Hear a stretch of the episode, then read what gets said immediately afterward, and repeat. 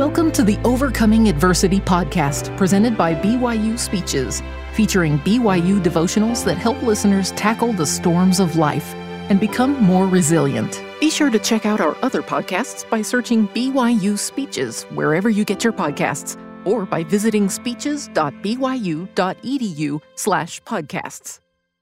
This devotional address, entitled Becoming and Overcoming, was given on March 17 of 2009 by Carol Wilkinson, then a BYU professor of exercise sciences. Good morning, everybody. Whenever I visit my sister's family in Salt Lake City, as I am about to leave, my six year old niece, Emily, usually comes up with, Wait, Carol, we haven't written in my journal yet. Writing in her journal consists of the two of us going out to my car, where she uses a small notebook I keep in the glove compartment to draw pictures of different fairy tales, such as Sleeping Beauty. And she then spells out the names of the characters with my help. No matter what story she chooses, it inevitably consists of a princess and prince seeking to overcome difficult circumstances involving a wicked person and then eventually living happily ever after. Over the last five years, I have spent time working with the young women of the church in my ward and in my stake. As I listened to them talk, many of them described their worthy goals and their planned path ahead that usually includes education, getting married, having children, then grandchildren, and hopefully living happily ever after, they say with a smile. It's interesting that they never mention overcoming difficulties or a wicked person as part of their plan. In 1840, Wilford Woodruff and other apostles traveled to England to share the message of the restored gospel. In the beautiful green rolling countryside, I'm not biased, of course, um, of Herefordshire, Worcestershire, and Gloucestershire, try saying that very fast, Elder Woodruff experienced phenomenal success and hundreds of people joined the church. 14 year old Thomas Steed, yes, that is Steed, Thomas Steed of Malvern converted to the church during this time period. Shortly after his baptism, while at a gathering of saints, Thomas experienced a wonderful spiritual manifestation which he recorded later in life. Quote, the house was filled with the Spirit and the power of God and everyone present was thrilled with the convincing power of the Holy Spirit, and which I could feel through my whole system like fire shut up in my bones. It was then plainly made known unto me that God lives, that Jesus is the Redeemer, and that Joseph Smith was a prophet of the Most High God. Of the truth of this, a doubt has never crossed my mind from that day to this. A few years after this exhilarating experience, Thomas immigrated to America, arriving in Nauvoo on April 13, 1844. He records The prophet Joseph Smith was at the pier. At first glance, I could tell it was him by his noble expression. He came on board to shake hands and welcome us by many encouraging words and express his thankfulness that we had arrived in safety. As he could not stay with us, he sent Apostle George A. Smith to preach on board. What did you come here for? asked he. To be instructed in the ways of the Lord, answered someone. I tell you, Apostle Smith said, you have come to the thrashing floor, and after you have been thrashed and pounded, you will have to go through the fanning mill, where the chaff will be blown away and the wheat remain. The troubles in Nauvoo were just coming upon them. End quote thrashed and pounded. Now, can you imagine a stunned Thomas and his fellow British converts possibly thinking, uh, actually, no, this isn't what we had in mind? I'm sure they weren't contemplating a life full of trials upon arriving in Zion. Yet, overcoming difficulties is part of life's experience, as the saints in Nauvoo discovered, and so will we. During my time working here at BYU, I know of many students who have experienced difficulties in their lives. These trials range in degree of difficulty and include not getting into the school of your choice, coping with eating disorders, loss of health. Uh, my student Jamie, who gave the opening prayer this morning, almost died last April from an illness that she had at that time. Loss of loved ones, and experiencing abuse, to name a few. If trials haven't come into your life yet, rest assured they will come to each of you at some point. As they say in the advertising business, watch this space. Now, I don't want you to think, oh no, this is a doom and gloom talk. Adversity is part of the reality of life, and rather than push the topic under the carpet and hope it never affects us, the aim of my comments today is to try and help you know how to deal with adversity when it does come into your life. Why is there adversity in life? One reason adversity can come into our lives is due to sin. Another reason for trials is to help us develop, and it is this latter reason that I wish to explore. Elder Richard G. Scott states When those trials are not consequences of your disobedience, they are evidence that the Lord feels you are prepared to grow more. He therefore gives you experiences that stimulate growth, understanding, and compassion, which polish you for your everlasting benefit. To get you from where you are to where He wants you to be requires a lot of stretching, and that generally entails discomfort and pain. Our Father in heaven wants us to become like Him. And in so doing, He wants us to overcome the world and the influences of Satan.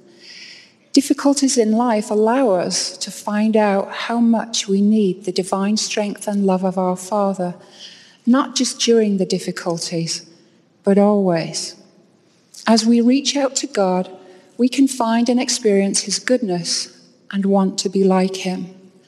Satan also wants us to be like him, evil and miserable, and so he seeks to overcome us and thwart God's plan. Elder Eyring says, quote, the great test of this life is not to endure storms, but to choose the right while they rage, end quote. In the premortal life, we shouted for joy at the opportunity to come to earth to take this test. Yet there have been times when I've been really struggling in the midst of a trial and I've thought, in pre earth life, was I excited for this? What was I thinking? And I've wondered when all the joyful shouting took place if I was actually in the spiritual restroom taking a break. I, I would like to place difficulties into two categories short term difficulties and long term difficulties.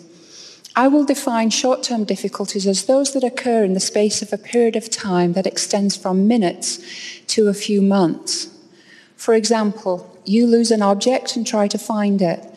Your car breaks down and you need help. You don't get into the school you wish to enter and have to choose another.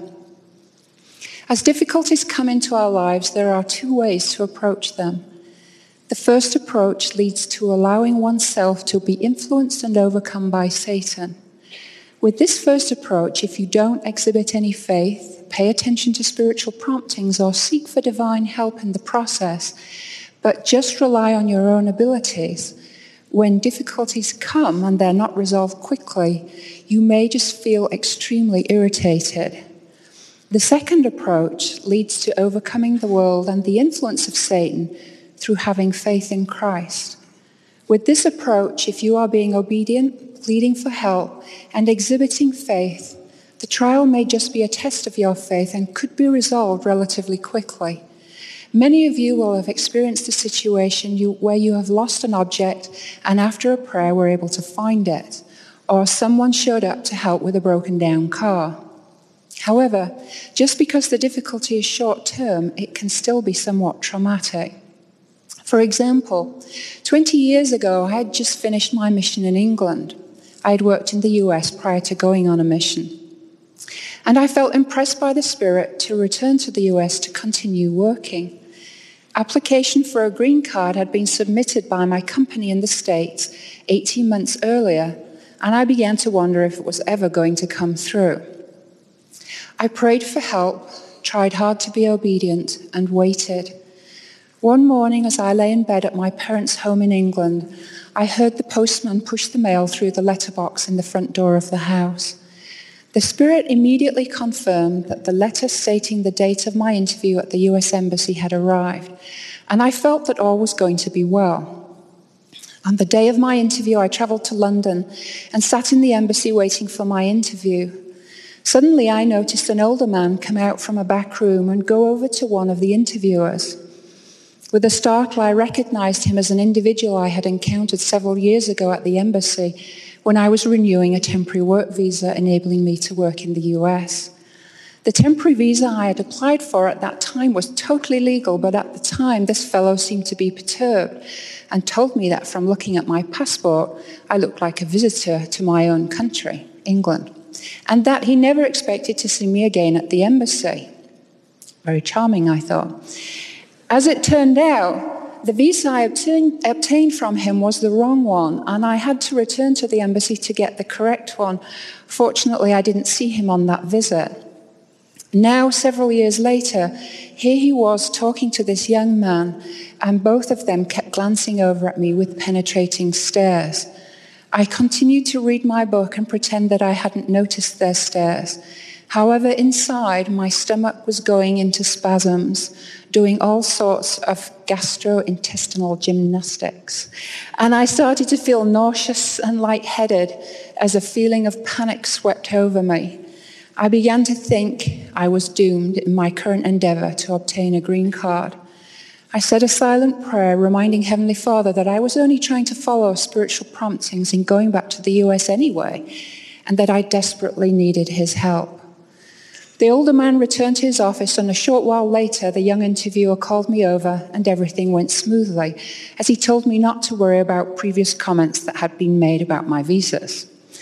My panic subsided, and as I walked out of the building, a feeling of elation came over me. I silently expressed my gratitude to my Father in heaven, and immediately the thought came to my mind You felt confirmation earlier from me about the visa. Why did you doubt? That I would come through for you. I felt chagrined at my lack of faith in this difficult moment. Sometimes our difficulty isn't resolved as quickly as we would like it to be, and the problem becomes a long term problem, lasting for many months or years. Examples of chronic problems are illness, coping with the loss of a loved one, experiencing the effects of sin in someone else's life, such as wayward parents, wayward children, or a spouse with an addiction to pornography. In such situations, let's first consider behaviors in response to the difficulty that can lead us down the path to rebellion and could ultimately lead us to being overcome by Satan. The purpose of doing this is so you'll know what behaviors to avoid. Step one things are not going according to the plan you had for your life. You're baffled, and so you question. You don't understand why things are going wrong. You ask questions such as, Why is God allowing this to happen to me? I don't deserve this. Or, This is a righteous desire. Why doesn't He help me? You don't ask the Lord to help you understand the situation. Laman and Lemuel are a prime example of this approach of not asking for understanding. When they could not comprehend some of their father's teachings, Nephi asked them if they had inquired of the Lord, to which they responded, We have not, for the Lord maketh no such thing known unto us. You can become bogged down in the fact that the Lord hasn't granted your desire. In this approach, your own reasoning leads you nowhere. Step two as time passes, you have exhibited faith, but it hasn't brought the results you desired, and so you feel let down, hurt, and you start to doubt your Father in heaven. You may think to yourself, God doesn't love me or care about me. You know He could remove the problem as He is omnipotent, so you may wonder why He doesn't. Step three, you still want your desires, and since you think you know best, you decide to set certain conditions. Maybe you set the condition that you're not going to give your full effort in your church calling unless Heavenly Father helps you get a job you've been seeking. Or you mistakenly think if you have enough faith, you can set a time frame for the Lord to come through for you.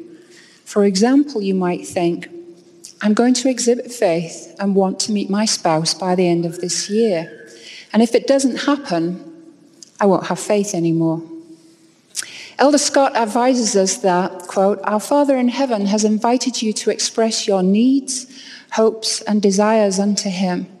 That should not be done in the spirit of negotiation, but rather as a willingness to obey His will, no matter what direction that takes. His invitation, ask and ye shall receive, does not assure that you will get what you want. It does guarantee that if worthy, you will get what you need, as judged by a Father that loves you perfectly, who wants your eternal happiness even more than you do. Step four your desire is still not met, and so you become angry or bitter, which can lead to rebellion. When you rebel, the Spirit leaves you. Satan whispers to you, and you may have thoughts such as, I was right. God doesn't care about me. Church members are all hypocrites. The leaders aren't right. The church isn't true. There is no God. You listen to these whisperings and allow Satan to overcome you, and you become miserable like him.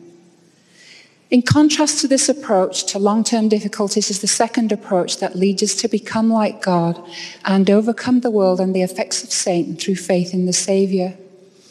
Throughout this approach, you continually seek to be obedient to the commandments, plead for divine help, and have faith in the Lord.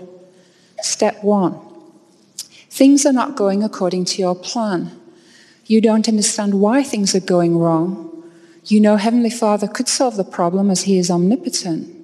Yet you know that you don't know the meaning of all things. So, remembering times when He has come through for you in the past, you decide to absolutely trust God. Trust that He knows what He is doing with you and that it will be for your good, even though you haven't the faintest idea of how He is going to do it. Instead of asking why questions, you ask different questions. Questions such as, What should I do? What do you want me to learn from this? Try to find out what the Lord's will is. Obviously, He wants you to be obedient to His commandments, but what else does He have in mind for you? Tell Him what your desires are, but then you need to be prepared to do His will. Sometimes your desire is not in line with His will. Remember that in Gethsemane, the Savior petitioned his Father several times for his will, that the cup could pass from him, while at the same time being willing to submit to his Father's will, which he ultimately did. Sometimes God is taking us down a different path, and righteous desires may not be met on our time schedule as he takes us down another path. Elder Scott again says, quote, as you trust him, exercise faith in him, he will help you. That support will generally come step by step, a portion at a time. While you are passing through each phase, the pain and difficulty that comes from being enlarged will continue. If all matters were immediately resolved at your first petition, you could not grow.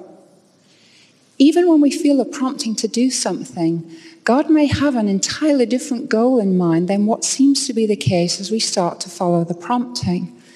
For example, in 1830, Oliver Cowdery, Parley P. Pratt, Ziba Peterson, and Peter Whitmer were called to serve a mission to the Lamanites. On the way out to the Missouri frontier to preach to the Lamanites, they stopped in Kirtland, Ohio, and gave a Book of Mormon to Parley's friend Sidney Rigdon, a Reformed Baptist minister. Prior to joining the church, Parley had also been a member of the Reformed Baptist in the Kirtland area. After reading the Book of Mormon for two weeks, Sidney was converted, and through him, many who attended his several congregations eventually accepted the restored gospel. The missionaries served the mission, but didn't bring many Lamanites into the church. Yet the mission was a success in terms of converts in a very different way than what they had originally thought. So you need to pay attention to promptings and circumstances as they unfold in your life. Heavenly Father will use these to unfold His will to you. Prepare yourself for bends in the road and lots of surprises. Step two when your faith doesn't bring the results you desire and you struggle with the trial, you need to ask for strength. Through the Holy Ghost, God will strengthen you, show that He loves you, comfort you, and bring peace to your heart. I came to the United States from York, England when I was 25 years old. I won't tell you the date or you'll be able to figure out how old I am. And after completing graduate work, returned to England to look for a university teaching job and be near my family. However, after initially rejecting a job offer in Utah because it wasn't part of my plan, I felt strongly prompted to take the job and did so. After being in the US for some time, I remember feeling homesick one day and wondering where Heavenly Father was taking me. I went to the Jordan River Temple and was waiting outside the dressing room for a friend to join me. As I sat there, feelings of homesickness swept over me, and I remember thinking how much I missed my home and family. I turned to look at the photograph on the wall behind my chair. It was of the Jordan River Temple. Immediately, a thought came clearly into my mind You are home.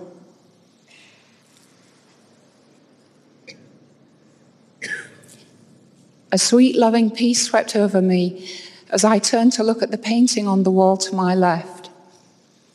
It showed Jesus appearing to a kneeling Mary outside the garden tomb.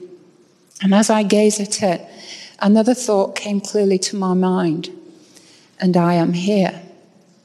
I suddenly felt totally at home, loved, and comforted. Step three don't be consumed with the trial. This can be very hard to do. Try to focus on the good things in your life, not on what you don't have. Choose to be happy in spite of the difficulty you are dealing with. Don't wait for circumstances to make you happy. Sometimes you may think, when I get married, then I'll be happy. When I get a certain job, then I'll be happy. When this trial is over, oh, then I'm going to be so happy. Look for small miracles as the Lord reaches out in kindness to touch your life. Isaiah confirms that the Lord's kindness shall not depart from us, nor will he remove his covenant of peace. Life can be sweet and peaceful in the midst of difficulty. Donna Turley, a church member who suffered chronic illness, wrote this shortly before her death. Quote, when I am gone, most of all, I hope you will know that life was not too hard too pained, too discouraging, that it never once seemed overwhelming to me. Please don't spend much time upon my illnesses, my difficulties, the disappointments, and the pain. Don't ever let that overshadow and obscure the splendor and the glory of life as it was always felt and known by me. Please don't miss seeing and feeling the happiness and the beauty with which life, as I have known it, has been filled. Step four, fully consecrate your life to Heavenly Father and draw ever closer to Him and His Son. Have an attitude that you will serve Him in spite of the pain you are going through and the lack of true understanding you have of where He is taking you. Continue to feast on the Word of God and have faith. Be willing to spend time with God. Desire it with all your heart. Make the time to pray fervently while being willing to submit to His will. Serve Him by serving others. Spend time in meaningful meditation and attend the temple with a worshipful attitude. I bear you my witness that as you do this, the veil will become thin and you will feel a wonderful closeness to your Father. Like the bee in this photograph that gathers precious life sustaining nectar and pollen, we come to the light to be spiritually fed and leave feeling a sweet peace in our own lives and a sure knowledge that one day in the Lord's time all will be well. I have taken a poem from Martin Seligman's book, Authentic Happiness. This is the speaker in the forum next week. And I've modified it, but I give him the credit for much of the poem. This best describes my own feelings as a result of spending sacred time with my Father in heaven. But I will descend from this elevated state, this seeping, sweet peace, this consuming love. And time will close about me, and my soul stir to the rhythm of the daily round. Yet, having known life will not press so close, and always I shall feel time ravel thin about me, for I have felt the still, pure, white presence of divinity.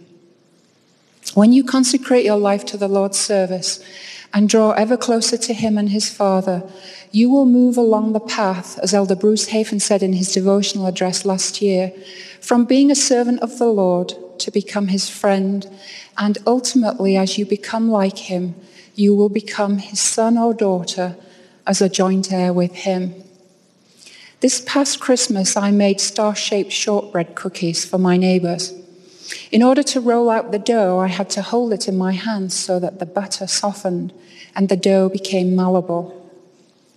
As we have faith in Christ and let Him hold us in His hands as we submit to the Father's will, He will mold us, roll us out, and cook us through adversity in our lives till we reach the point where, through faith in Him, He is able to make of us bright, glowing stars shining individuals who are sensitive to others who are struggling. Sensitive because of the pain we felt, which helps us know better how to succor others. Mirroring in a very small way the way Christ succors us. Ultimately, through this process, we can become one with Him and with our Father. So we become and then overcome the world through faith in our Savior. Elder Maxwell confirms this process. He said, quote, Attributively, we are to become even as Jesus, with his virtues being increasingly replicated in our lives. Even in the midst of our obvious imperfections, a sacred process is to be underway, if slowly, nevertheless resolutely. Whatever one's unfolding agenda, he can be overcoming if he is becoming more like Christ. End quote.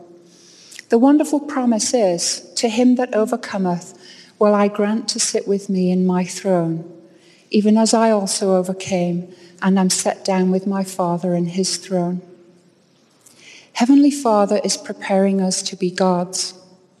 We don't understand what this really means, but he does.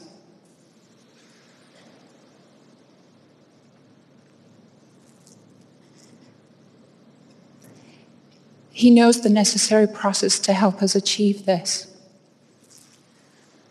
Trust in our Father and His Son as you seek to become like them.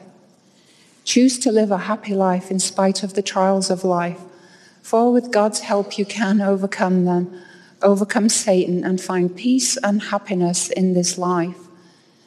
Then one day, if we have been faithful, we will have the happiness that is far beyond any fairy tale ending as we experience the reality of eternal life with our Father and His Son. I know this to be true, for His Spirit has borne witness of this to me.